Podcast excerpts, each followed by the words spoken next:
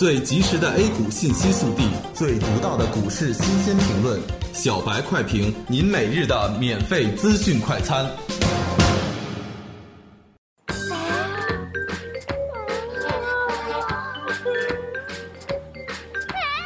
我是操盘手，公牛实盘炒股大赛参赛就给八十元，赚钱就上公牛炒股。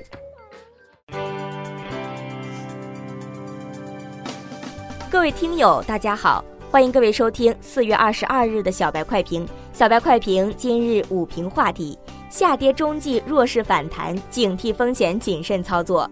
现在是下跌中继的过程，盘面不稳，人心不齐，以小幅低开的局面开始了一天的行情是正常的。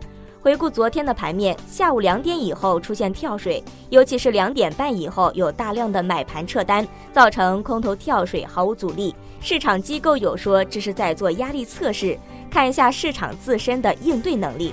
今天小幅低开以后，在银行、保险和证券的带动下，出现了震荡上攻。指数一度翻红，但目前行情下跟风不足，短线客将每一次上涨都当做了高抛的机会，而且很多个股低开幅度较大，短线客想要盈利也非常的困难，严重打消了参与者的交易热情。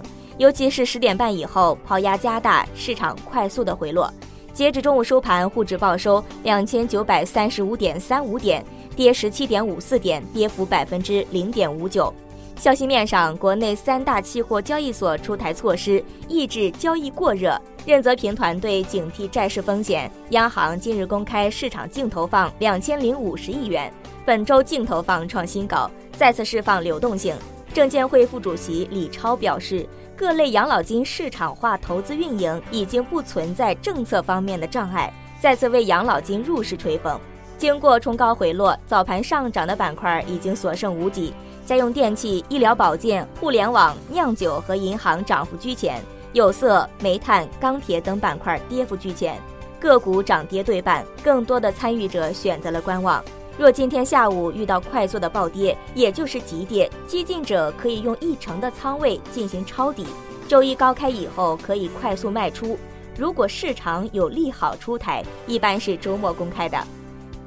感谢您收听今天的小白快评，本栏目由公牛财富出品，优美动听录制。明天同一时间，欢迎您继续收听。学习玩耍两不误，小白炒股学堂，小白炒股学堂，小白炒股学小白炒股学堂，小白炒股学堂，你的股神之路从这里开始。本节目由北京公牛股科技有限公司制作出品。